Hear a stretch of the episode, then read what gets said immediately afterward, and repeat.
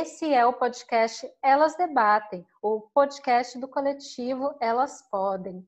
Hoje, nosso quinto episódio, dia 13 de junho, um dia depois do Dia dos Namorados, então o amor está no ar.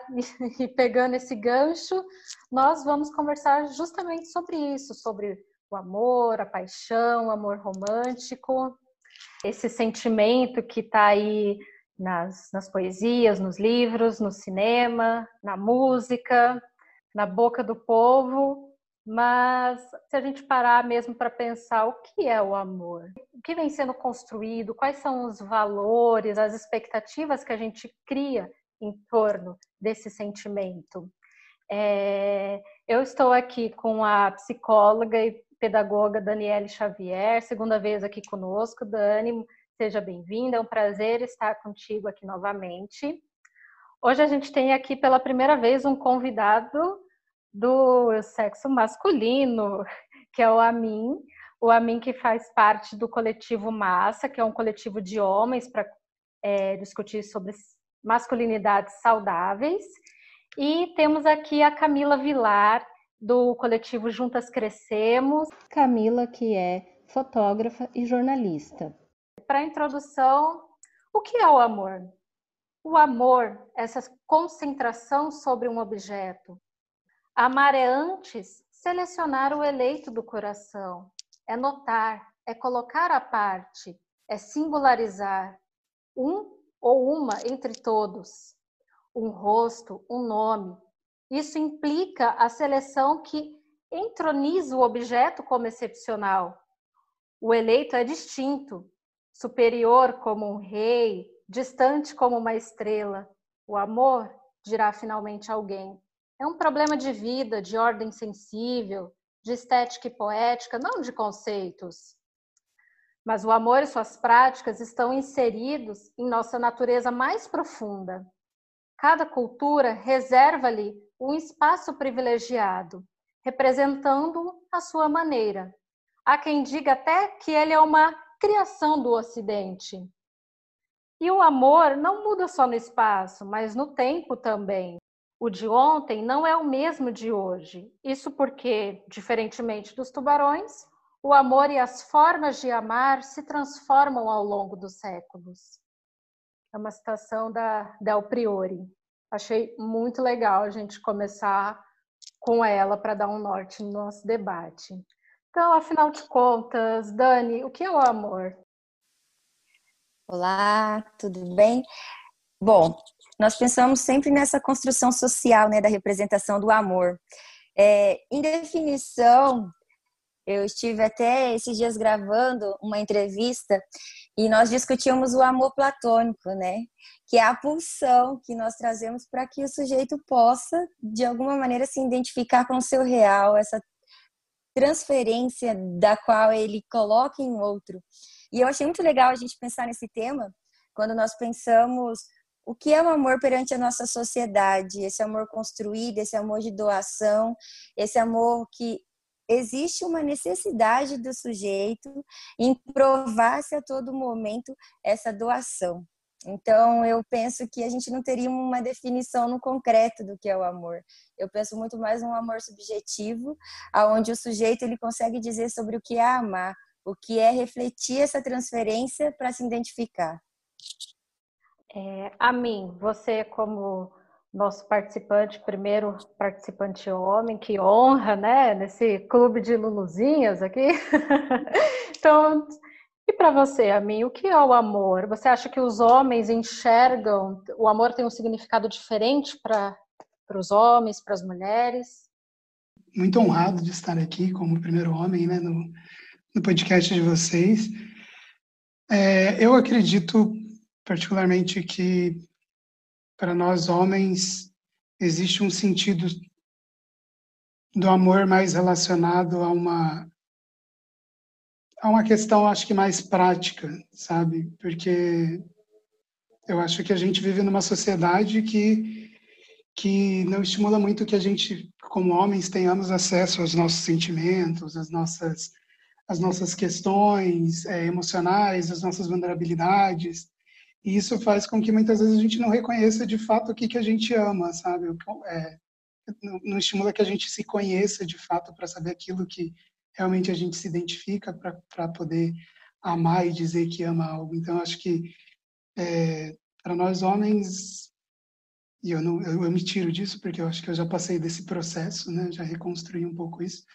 Mas eu acho que por um bom tempo na minha vida o amor estava relacionado mais a uma questão prática de uma de uma pessoa, parceiro ou parceira, com que existisse uma um, um, um convívio em que necessidades práticas tanto do, do parceiro quanto da parceira fossem atendidas e que com isso a gente pudesse levar uma uma vida mais estável e mais é, long, longínqua, sabe? Algo nesse sentido. Acho que para nós homens é um pouco mais difícil conseguir reconhecer e identificar o que é amor, porque a gente não acessa muito nossos sentimentos, né? Nós não somos estimulados a acessar esses sentimentos para conseguir identificar isso. Eu me lembro de uma frase que tem no livro O Segundo Sexo, da Simone de Beauvoir, que ela fala que o, é, os homens aprendem a amar várias coisas, né? O amor é só uma de suas ocupações. Talvez por isso essa questão de ver o lado mais prático. Enquanto a mulher, é, para ela, ensinam apenas a amar um homem. O valor de uma mulher é muito medido pela é, a sua capacidade de estabelecer um relacionamento, de manter um relacionamento, né? Afinal, a mulher solteirona que ficou para ti é super mal vista, né? A mulher sozinha, sem ninguém para amar, ela está infeliz. Então, eu acho que começa por aí, nessa questão da divisão dos papéis, de, enfim, do, do amor ser apenas mais uma coisa entre os homens e uma a coisa mais importante da vida de uma mulher. Mas a gente tem mudado a gente tem mudado isso, né? aos poucos, com as conquistas feministas também do século passado, a gente está mudando para uma sociedade mais livre, é, mais focada na individualidade e essa questão do amor para a mulher que se coloca como para o outro tem entrado em xeque e criado possibilidades de novas formas de se relacionar.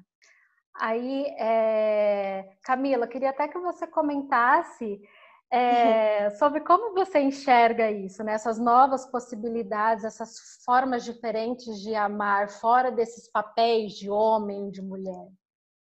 É muito interessante isso, ouvir a opinião de vocês, ouvir a opinião do Amin. É, já tinha brevemente conversado com ele, já uma época que eu queria fazer reuniões do Juntas com homem, conseguir isso ano passado foi uma revolução, né? Ter círculos de debates e conversas sobre sentimentos com homens também. Né? Então, todo esse conceito de conversar sobre sentimentos foi muito revolucionário para mim, porque eu consegui, a partir desse, dessas rodas, né, questionar dentro de mim o papel do amor, né? É muito interessante isso quando a gente questiona o que o amor representa para mim. Antes, para mim, era procurar um parceiro, amar minha família, sei lá, meus cachorros.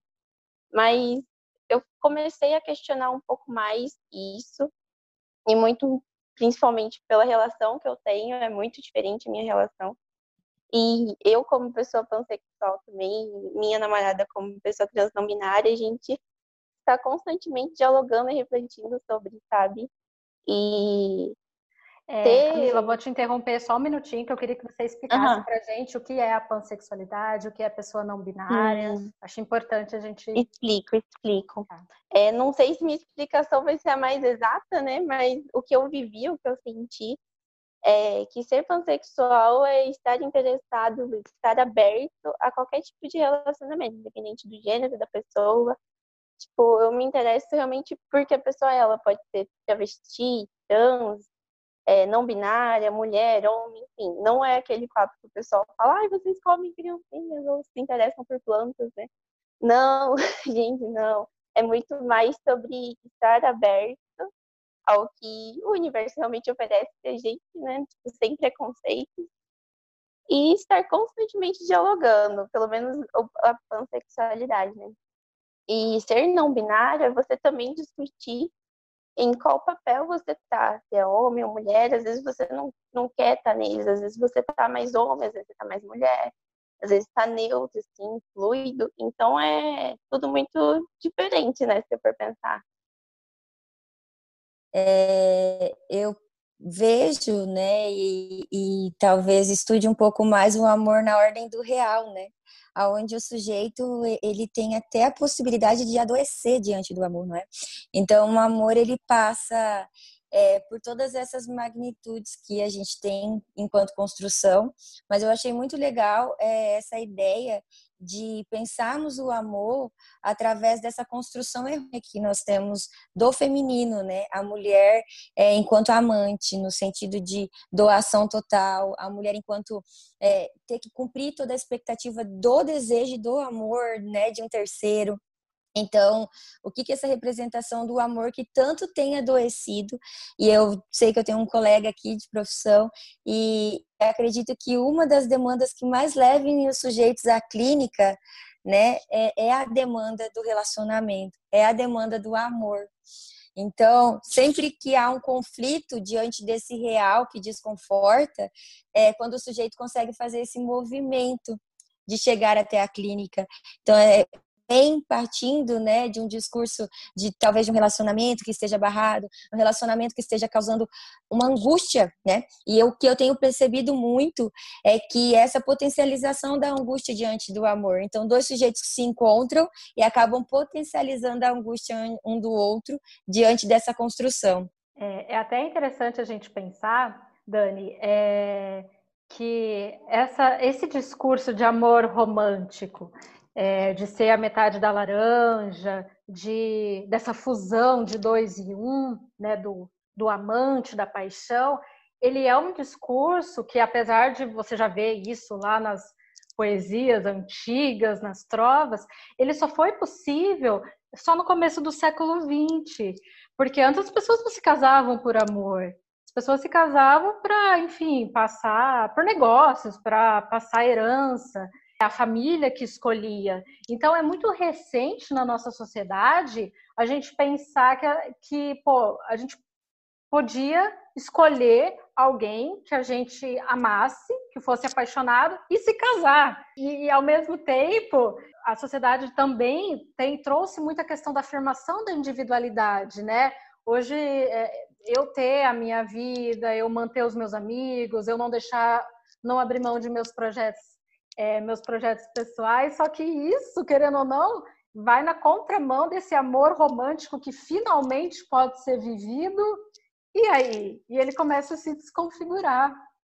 Aime, mas eu diria ainda quando você pontua essa questão de que, né, é, nessa geração da qual é, casava-se por negócio, mas havia um amor do sofrimento, que era aquele amor do impossível, não realizável, né? Da qual a pessoa casava-se com alguém, mas existia aquele outro amor, né? Então vivia uma vida melancólica. Eu acho que isso a poesia, as músicas, os livros, eles retratam muito bem essa realidade do sujeito que sofria por esse amor impossível, que ainda é algo que a gente revive, né? No nosso social, essa impossibilidade. Então, está sempre no não dito, no não possível, no não construído, né? E essa questão de tirar a banalização desse romantismo, né, é muito importante. Eu acho muito interessante que realmente, se você não desconstrói o conceito de amor romântico dentro de você, o mais comum é a gente adoecer realmente. Eu posso falar que eu sou uma pessoa que já sofri muito por amor, assim porque ele sempre foi um tema central na minha vida, né? Essa busca do, do impossível, da pessoa perfeita, da metade da laranja, de quem eu ia compartilhar minha vida. Não conseguia imaginar ficar sozinha, sabe? Ficava pulando assim de relacionamento. E quando você começa a perceber isso, é muito interessante que você aprende a ficar sozinha, né? A solitude. Porque você vai precisar se isolar de, de tudo para pelo menos pensar um pouquinho como que foi seus relacionamentos, às vezes você está em um, como que está sendo, né? Porque se a gente não começa a buscar, principalmente a mulher, né, que a gente foi criada para ser, eu imagino que não sei se vocês sofreram isso também, mas eu vivi que é a mãe perfeita, né? O arquétipo da mãe sempre é muito transmitido pra gente.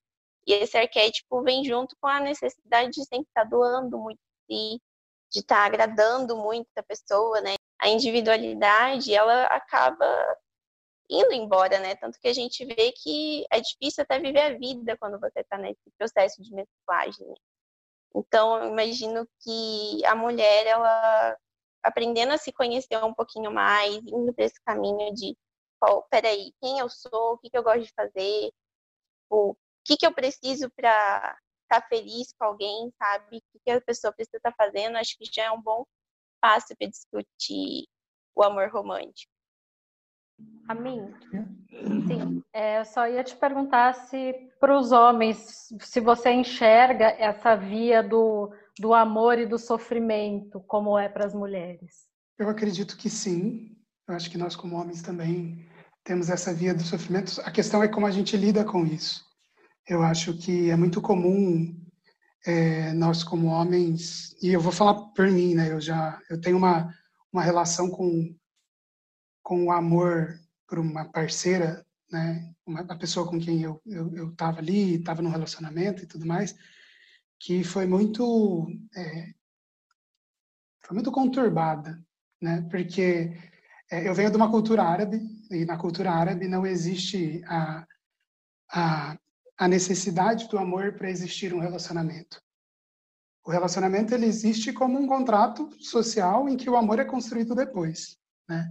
Então era muito mais essa questão prática mesmo de uma, uma parceira que fosse uma, uma poderia que tinha um perfil para ser uma boa mãe, uma boa dona de casa, a pessoa que iria cuidar da, da, da, dos pilares né, familiares e o homem como provedor e tudo mais. E isso era muito estimulado na minha vida desde pequeno. Né? Meus pais são palestinos, eles vieram de lá, então tem a cultura muito forte. E isso nunca fez muito sentido para mim. Tanto é que eu tive um relacionamento. É, eu estou com 31 anos, hoje eu estou no meu quarto relacionamento. E é o primeiro relacionamento que eu posso dizer da minha vida que eu acho que é um relacionamento que, com, em que existe um amor é, mais saudável, sabe? Em que eu não espero do, dela a, a, o atendimento de algumas necessidades que só eu posso me dar, né? Que é buscar nessa nessa parceira muito mais um relacionamento em que faz é muito melhor a vida estando com ela do que sozinha, mas estando sozinho, isso não me impede de viver a vida de uma maneira saudável e, e, e feliz também. É, mas é, voltando à questão da, do, de como é para nós homens. Então, para mim, sempre teve essa questão da, da cultura e também teve essa questão do, do, do, patriarcado, da sociedade patriarcal que a gente vive. Então, por exemplo, para mim, eu acho que por muito tempo eu tive relacionamentos em que existia o término e eu estava sofrendo, só que eu tentava lidar com esse sofrimento de uma forma como se eu tivesse que fugir disso e me esquivar disso, porque eu não queria entrar em contato com esse sentimento. Então, eu já ia para balada, e eu já colocava que estava solteiro e e, e já ia tentar fugir, me esquivar, né? Eu vou usar um termo que eu sei, pelo que eu sei, acho que a Daniele, pelo que eu estou vendo que ela está falando, é psicanalista, eu já sou mais da área é, comportamental, então a gente fala que é a esquiva, né? Você fugir da, do, do sentimento, tentar fugir daquele estímulo que é um pouco aversivo. Então nós como homens somos muito estimulados a isso, e não a acessar de fato o sentimento para tentar lidar com ele. Então acho que o sofrimento ele existe não consigo dizer se na mesma proporção, mas eu imagino que sim, por sermos seres humanos independente de gênero, mas ele existe, só que a gente não acessa, a gente não é estimulado a acessar, porque a gente admitir que está sofrendo como homens é praticamente que ser alvo de chacota. Né? É, eu queria falar que eu acho muito interessante isso a mim, essa análise que você está trazendo nesse ponto de vista, né? Porque é, imagino que as meninas também, geralmente quando a gente produz conteúdo feminino e, e vive esse ambiente feminista de discussão e tudo mais, a gente acaba não ouvindo muito o outro lado, né? E é interessante que às vezes a gente passa pelos mesmos caminhos, pelos mesmos caminhos, de ter que encarar o sofrimento, de ter que fazer muita análise, de refletir muito, assim, de, de poder aprender com alteridade, né? Mas às vezes a gente esquece que o outro também está passando por isso, né? Então é muito interessante ver que realmente, tipo, é um caminho muito importante essa busca pela individualidade quando a gente está no relacionamento, né? Como fica tudo mais leve, parece. Você consegue confiar no outro, você consegue conversar com o outro. Porque muitas vezes a gente conversa, mas nessa conversa está carregando um monte de máscara e projetando também, né? Um monte de expectativa do, de como o outro tem que responder para você. Então, muito, muito obrigada pelo, pelo compartilhamento, achei muito legal. Eu, eu iria só contribuir, né, a fala do Amin que ele disse sobre a questão da esquiva, né, e para nós a negação na psicanálise, né, e eu acho que o homem ele é ensinado desde o início, né, a negar. Então, é, o quanto também é, a gente tem, é, o quanto é difícil para a pessoa, né, principalmente para o masculino, nesse sentido de ter que negar o seu sentimento, de ter que negar a sua fragilidade, ter que negar o seu afeto, né? E é muito legal ouvir porque é uma construção real. Então, o homem, ele tem aquela imagem distorcida, né, de que a mulher que tem que que tem que estar tá se doando, buscando, é, fazendo, construindo. E aí, quando a gente abre espaços para ouvir de um masculino que é uma construção e que foi uma construção a relação, é muito bacana, né? Porque o que nós possivelmente mais vemos são homens em total negação. Então, começa a gostar, é um parece que é uma potencialização da entrega, né? Então, se o homem se entregar, não, não sabe o que vai acontecer, né? Então nunca, nunca, sempre está no raso, né? Ele sempre está naquela borda. E, eu penso o, o quanto isso, é, de alguma maneira, adoece um, um, indivíduo, né? Porque você tem que não trabalhar o seu sentimento e principalmente é, você tem que viver nessa constância de elaboração. Eu acho que adoece muito os sujeitos, né? É, eu só uhum. queria pontuar uma coisa que eu acho importante dessa discussão é que eu até anotei uma frase aqui. A cultura amorosa nunca deixou de se construir segundo a lógica das diferenças entre o papel do homem e o papel da mulher. O amor se edificou a partir da desigualdade estrutural dos lugares dos homens e das mulheres. E a gente não pode deixar de falar que esse lugar dos homens, historicamente, sempre foi privilegiado por mais que os homens sofram, né, de não também sofrem, tem essa questão da negação, que isso muitas vezes acaba, vamos lá, virando violência dentro do relacionamento, a gente tem pesquisas que relacionam isso, mas é, é muito importante a gente situar que é, os homens sempre lucraram com isso, né? Sempre esteve é, a essas diferenças de papel de homem e de mulher, sempre foi reservado para eles o, o, a esfera pública os espaços de poder. Como, por exemplo, é, os homens sempre tiveram direitos sobre os nossos corpos, sobre os nossos bens, os filhos e tudo mais. Isso só mudou é, com muita luta no século passado, com as conquistas feministas, que aí as mulheres puderam, pelo menos na lei, ter uma igualdade formal de direitos enfim, eu acho que é o primeiro passo, né? Você sempre se desconstruir. Não tem como a gente pensar em ter relações mais igualitárias se não for algo dos dois, né? A mulher desconstruindo esse papel, essa visão do para o outro, de ser para o outro, e o homem também de não mostrar o que sente, né? Senão, como que vai dar certo uma relação desse tipo? Falando ainda de uma relação heterossexual. É, eu só queria acrescentar uma coisa que a, que a Dani falou que eu achei bem interessante, é, que eu, eu vejo que estar na situação em que se ama, né, um homem ou uma mulher, é se colocar numa situação vulnerável, em que existe o desejo pelo outro, em que existem expectativas e tal. Muitas vezes o que eu, eu vejo, que eu já passei e que eu já e que eu vejo amigos meus passando o tempo todo, é que diante do, do, do, amor que não consegue ser reconhecido, não consegue ser nomeado, né, porque não tem repertório muitas vezes para nomear e para conseguir identificar isso, existe uma uma necessidade de se colocar em situações que o façam fugir desse sentimento, né? Então, por exemplo, eu acho que muitas vezes eu já vi muitos amigos meus, por exemplo, tratar mal a namorada ou tratar com, com uma certa indiferença e a hora que você vê a relação e você vê tudo que está acontecendo, está muito relacionado a exatamente o cara não estar sabendo lidar com o fato de, de, gostar daquela pessoa e não conseguir e, e, e, estar muito incomodado em estar na situação vulnerável que é amar outra pessoa, sabe? Então é muito é muito triste isso, mas é muito perceptível, sabe? O quanto isso isso acontece por estar nessa situação de, de vulnerabilidade e não acessar isso, sabe? Camila, você acha que existe mais equilíbrio dentro de uma relação que não se prende a papéis de homem e papel de mulher como a que você vive hoje? Olha, eu vou te falar por experiência própria que se a gente não busca, por exemplo, eu, Camila, não busco realmente me conhecer bem, qualquer relação, qualquer relação não vai dar certo. Porque o meu próprio relacionamento, a gente não começou como a gente é agora, sabe? Eu comecei sendo hétero e monogâmica, é, tive que passar pela desconstrução da, da monogamia, que se você não faz com análise, conversa, com uma rede de apoio, gente, é, é, eu falo que é até um pouco perigoso para a saúde mental da pessoa, sabe? Porque é uma mudança estrutural, não é uma mudança, ai, quero seguir um mindset, né? Como o pessoal fala, uma mudança de mindset. Não, você vai mudar sua vida em qualquer aspecto. Até na sua forma de autocuidado vai mudar. Então, eu precisei passar, vamos falar assim, por, por maus bocados. Eu vejo colegas que estão na mesma jornada também, para conseguir ver que a gente precisa buscar um equilíbrio, né? Eu sou muito do, do, do equilíbrio, né? Sou budista também.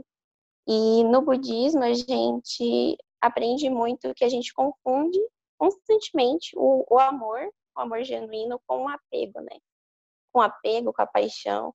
E um relacionamento, quando começa, geralmente é, é, cheio do fogo da paixão, né? A gente tem aquela química forte, aquele, aquela cegueira, né? Se formos pensar assim, cheio de projeções, de desejos.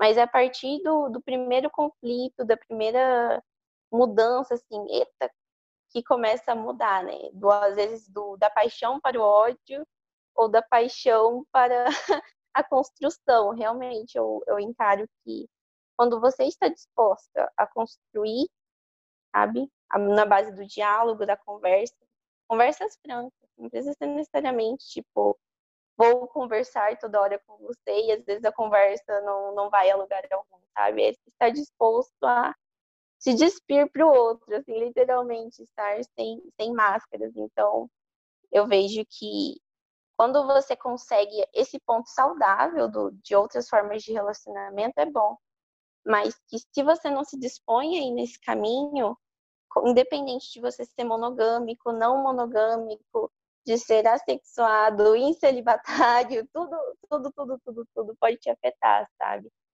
Que diante disso tudo, né, a Camila pontuou algo muito legal, que esse sujeito ele não, não conhece a sua potencialidade, suas mazelas, suas emoções e tudo isso que nós não somos ensinados, né? Porque nós não somos ensinados a lidar com as emoções. Muitas vezes nós viemos de famílias também que não conseguem lidar com as emoções. Então, isso reflete muito nesse vínculo, né? Nesse vínculo que, que causa é, muitas vezes muitos danos à vida psíquica, emocional dessa, dessa pessoa. E aí eu acho que essa construção que a Camila pontuou é ter uma rede, uma estrutura, né, para lidar com essas emoções, porque seria tão interessante, né, se tivéssemos aulas é, que eu acho que seria essencial para lidar com essas emoções dos sujeitos. Então, Dani, o que, é preciso para uma relação hoje a dois dar certo? Será que vale a pena é, investir numa relação a dois? Ou a tendência é que nós, é, as pessoas se abram mais para relacionamentos é, sem a exclusividade? Além da monogamia? Bom, eu acho que eu penso, né, que é necessário o diálogo, né? Então esse diálogo baseado no discurso do, do, do, que é essa concessão. Eu mencionei sobre uma balança, né? Então a importância de entender se essa balança ela está desigual e a respeito da questão, né, de monogamia ou não, eu acho que é um discurso baseado no que aqueles sujeitos eles estão construindo, como é a relação deles, né? Pensar sobre isso, a gente tem caminhado muito sobre é, esse discurso, construindo muito essa visão do que é esse amor individual, né? Do que é esse amor é, único. E, mas não imagino que, que deixaremos de ter esses vínculos amorosos, né, em relação ao social. E eu até mencionei sobre nós sempre que estamos nos relacionando, estamos nos relacionando com três, né? Porque vem da construção também daquele outro sujeito. Então, entender o que, que foram as vivências, o que foram as marcas, o que foram toda a construção daquela pessoa, para entender se é uma concessão numa relação que vale a pena, né? Eu acho que não pode ferir o saudável, principalmente o saudável emocional. A mim, é, você que veio de uma cultura árabe, uma cultura que é Acho que se pratica até hoje a poligamia, desde que o, homem tenha condição. Se eu estiver errado, você me corrige. É, e você vivendo numa sociedade ocidental, né, com outros valores, como que é para você assimilar isso? Primeiro, só queria trazer um ponto que eu acho que é importante só de, de esclarecer. É, a questão da poligamia ela está relacionada à religião muçulmana, tá? não necessariamente à cultura árabe. Por que, e por que, que eu falo isso? É comum, acho que as pessoas associarem isso e não, é, não, não julgo nem nada, mas é importante só fazer essa distinção porque a cultura árabe, ela, nos países árabes existe uma, uma, uma população muçulmana, mas assim como existe uma população católica, né, bem grande também. Então é só por isso que eu falo dessa distinção, porque é, não abarca a questão da cultura e sim da religião. Na religião muçulmana é permitida a poligamia por parte do homem, é, mas na teoria, pelo menos é o que está ali, né, na, nos escritos do Alcorão e tudo mais, é, essa poligamia ela só é permitida com autorização da mulher, da, da, da esposa. Né? Então, por exemplo, se o cara está casado com uma mulher e ele quer se casar com outra, ele, ele teria que solicitar a autorização dessa mulher e essa mulher permitir e tudo mais.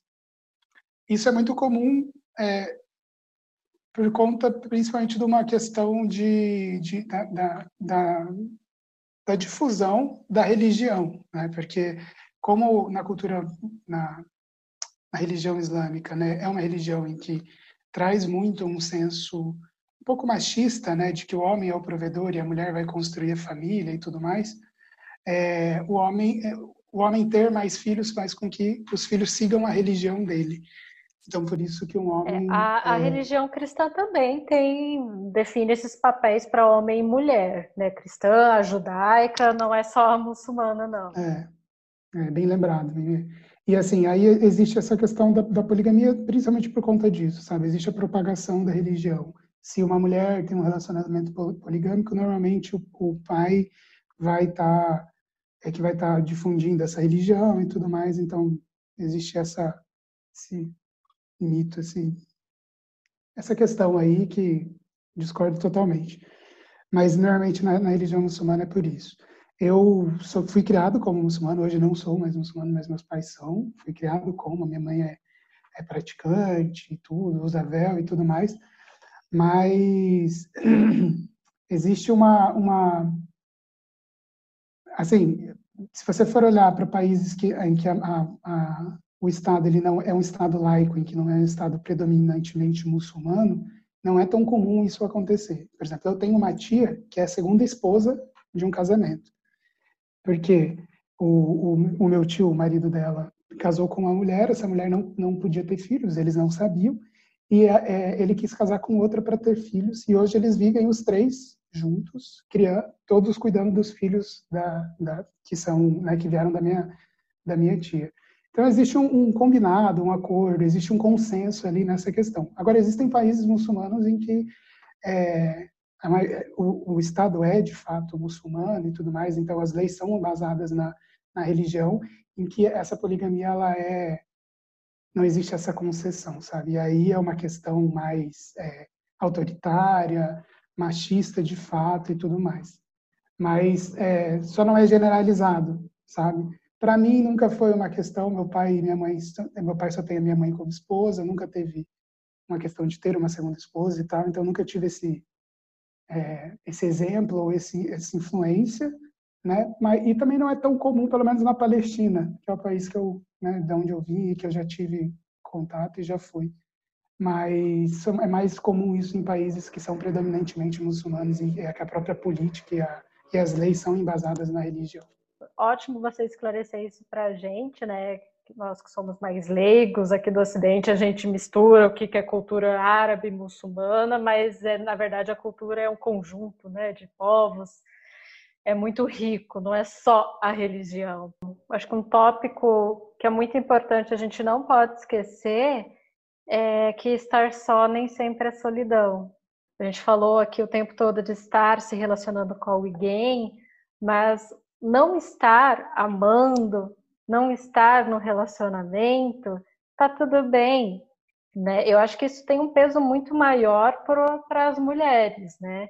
Pela, até, até, pela questão identitária, né? Amar para uma mulher, o amor é identitário, que nem a, aquela citação da Naomi Wolf, que ela fala que as mulheres definem seu sucesso pela capacidade de estabelecer e manter relacionamentos sexualmente amorosos. Isso é, é muito comum, eu vejo em amigas, né, que estão sempre procurando alguém, é, tá triste se não tá com alguém, tipo, caramba, tô dois anos solteira, o que que tá de errado comigo, né, ninguém me quer, então, e, e tá tudo bem você não ter alguém. Eu acho que você gostar de si mesmo, da sua companhia, da sua própria solidão, é, é quando você está sozinha, a primeira coisa, isso foi algo que eu aprendi, assim, sabe? Eu falo que eu me sinto muito bem comigo mesmo, né? Na, aquela paz.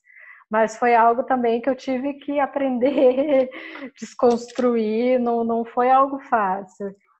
Quando eu vejo, assim, de pessoas que emendam relacionamentos um em cima do outro, e começa, nem curou as feridas do relacionamento passado e já projeta tudo num novo relacionamento, eu não sei vocês, mas eu acredito que a gente precisa de um tempo, né, para processar tudo isso e faz parte da, do processo de busca, de autoconhecimento, né, de descobrir a sua própria individualidade, do que você gosta, do que te faz feliz. Ai, é, a solitude é, é difícil quando você vem de família grande, periférica, que nem a minha, gente.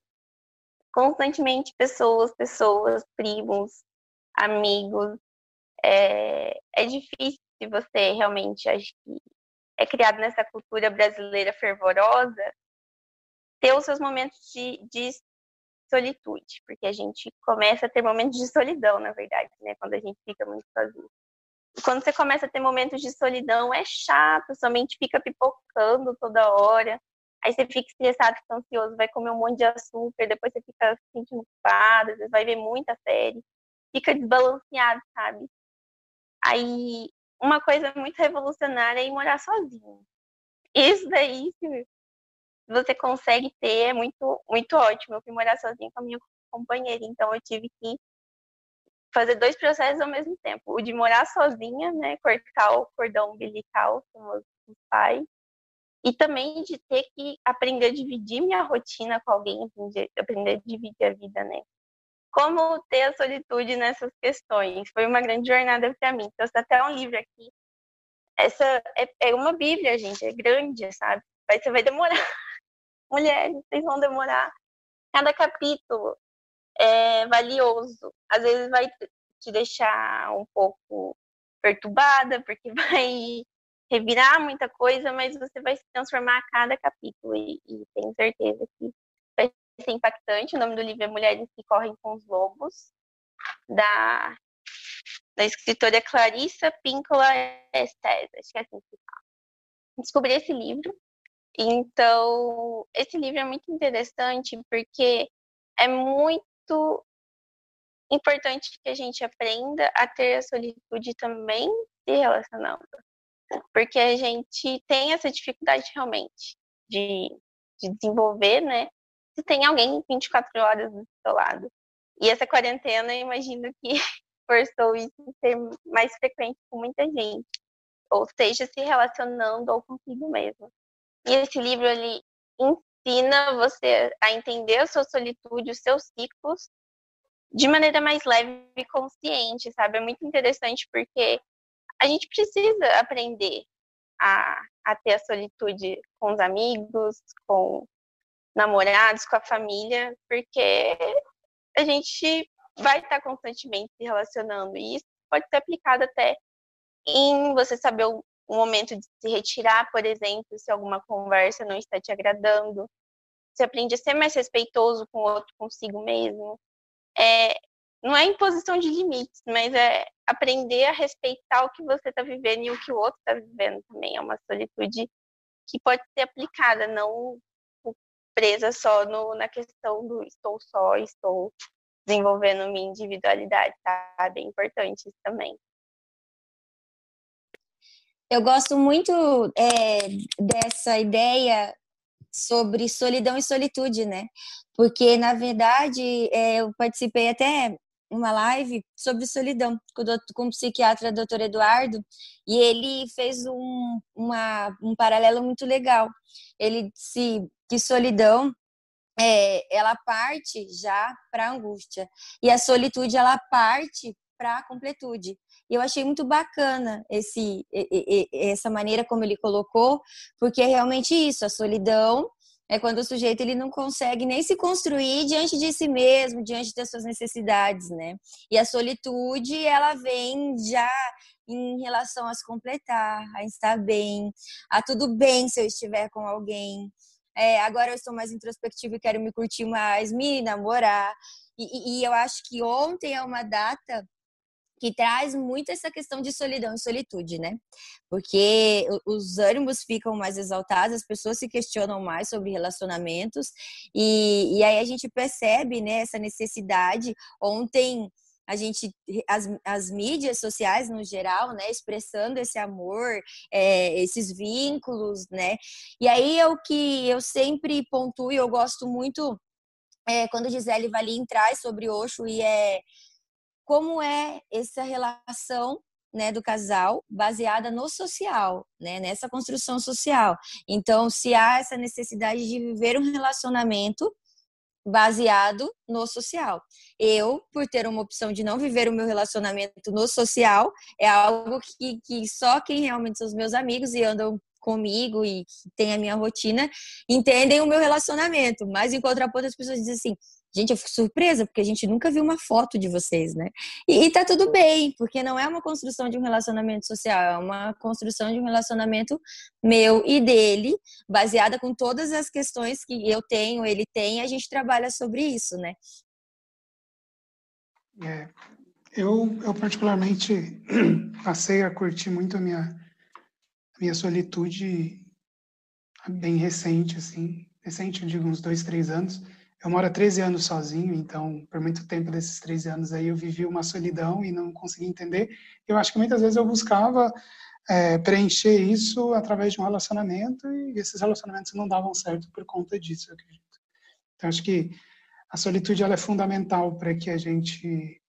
Acho que é bem o que a Dani falou ali, da questão da completude, sabe? Do quanto é, se conhecer, se entender, é, entender as suas necessidades é, para que você possa atendê-las através do seu processo de, de, seja lá o que for, né, terapia, meditação, é, religião, como for, né, é, tem várias formas aí de buscar isso, mas essa solitude eu acho que é fundamental para que você consiga se relacionar de fato não, não, não, com uma pessoa de uma maneira saudável, sabe, em que realmente você está ali sem armadura, sem máscaras, sabe, simplesmente exposto e, e conectado de uma maneira real, sabe? Em que as vulnerabilidades estão ali é, expostas e que elas não são necessariamente um, um, uma, um possível, uma possível resistência ou alguma barreira nesse relacionamento. E sim que, assim como todo mundo tem as suas vulnerabilidades, cada um pelas suas questões, cada um pela sua história, mas a gente pode se conectar com a vulnerabilidade do outro é, de uma forma em que a gente tenha ali um ambiente seguro para que a gente possa se expressar e se auxiliar e não ter a vergonha de ser quem é, né, de fato, é, para conseguir ter uma relação, acho que saudável e uma conexão é, real. Eu acredito que a solitude é fundamental, sabe? Essa questão de ficar entrando num relacionamento para outro, acho que é fugir da, da, da, da solidão, mas que também vai permitir um acesso à solitude, sabe? Então, acho que a partir do momento que a gente precisa estar com alguém para estar feliz, eu acho que existe um problema aí. Bom, acho que vou abrir para comentários finais, para a última fala, para finalizar a nossa discussão. Eu vou, eu vou começar então. É, bom, tem uma frase da, da Lia Luft que, que eu acho bem interessante assim quanto a esse assunto, que ela que uma vez uma pessoa estava numa palestra dela e perguntou para ela o que se esperar, né, de um, de um grande amor, né, do seu companheiro, do seu marido, né, de sua esposa. E ela respondeu que deveria se esperar do seu parceiro aquilo que você espera do seu melhor amigo, sabe? E fez bastante sentido para mim essa frase, porque é, hoje eu entendo, né? Hoje, como eu disse, eu acho que eu estou no meu primeiro relacionamento em que é, eu me compreendo e, e consigo atender as, algumas necessidades minhas é, sozinho e não espero muitas vezes do outro é, coisas que só eu posso me dar, né? E, e, é, e, e é o primeiro relacionamento que eu consigo hoje estar com uma masculinidade um pouco mais saudável, em que eu consegui desconstruir muita coisa e me colocar de fato, é, como eu disse, vulnerável, sabe? Eu gosto muito da Brené Brown, ela fala muito sobre a questão da vulnerabilidade, eu acho importantíssimo é, esse conceito de vulnerabilidade e de vergonha, porque a partir do momento que eu consigo hoje me colocar como, como é, ser humano e não mais assumindo um papel de homem ou características que são, me são impostas como homem né, na nossa sociedade, é, eu consigo me conectar de fato com a minha parceira, sabe? E a gente consegue ser um para o outro hoje é, aquilo que a gente seria para qualquer outra pessoa em qualquer outra relação, sabe? Acho que não existem máscaras ali, não existem armaduras e existe simplesmente a, a realidade e a pureza ali é, se conectando um com o outro e, e, e, podendo acessar um ou outro essas suas questões e, e se ajudando e sendo parceiros, sabe, construindo uma história. Acredito que para mim é isso. Isso seriam minhas considerações finais. Bom, Acho que o Amin já disse tudo, né? Essas considerações do diálogo, essas considerações do compreender o que é seu, compreender o que é do outro e fazer essa divisão de uma maneira saudável e entender que os casais também precisam respeitar essa solitude de cada um, né? É, é o tempo necessário, distanciamento saudável, é essa elaboração dos processos e essa construção da escolha, né? A gente sempre tem que pensar no amor ele enquanto uma escolha. Então, eu escolho, né? Eu escolho manter o meu relacionamento, eu escolho fazer esse diálogo, é, eu escolho de todas as maneiras se vai ser um relacionamento aberto ou não, relacionamento, mas é a escolha, e essa escolha ela tem que estar tá equilibrada entre ambos. Eu acho que isso é a necessidade de um relacionamento, o equilíbrio.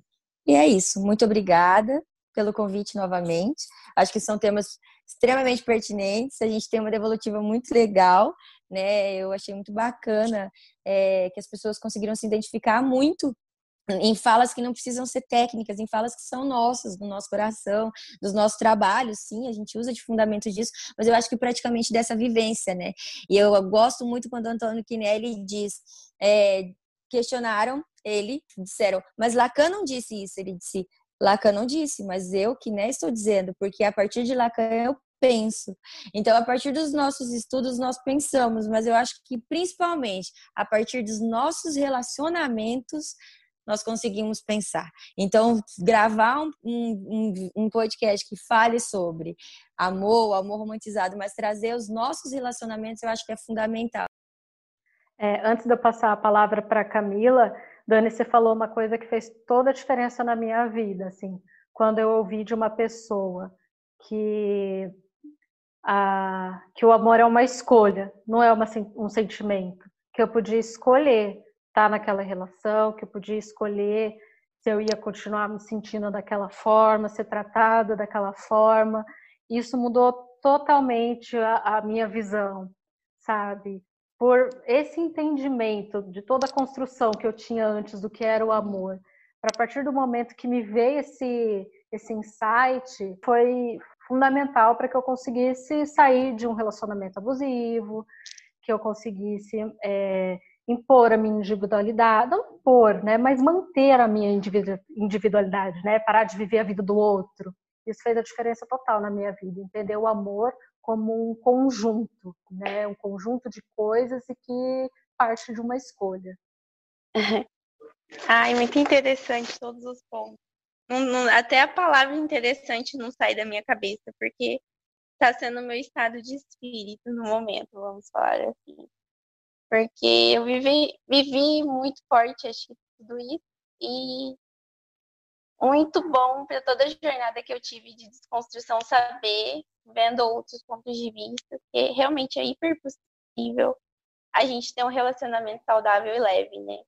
Só existe muita conversa, muita construção, muito, muita sensibilidade, carinho, gentileza e que gostoso poder saber que muitas outras pessoas, além de mim, também estão tendo isso, sabe? Tipo, cada um da sua maneirazinha, cada um da sua forma, mas são jornadas que acrescentam muito, faz a gente crescer bastante. Obrigada por, por ter convidado também.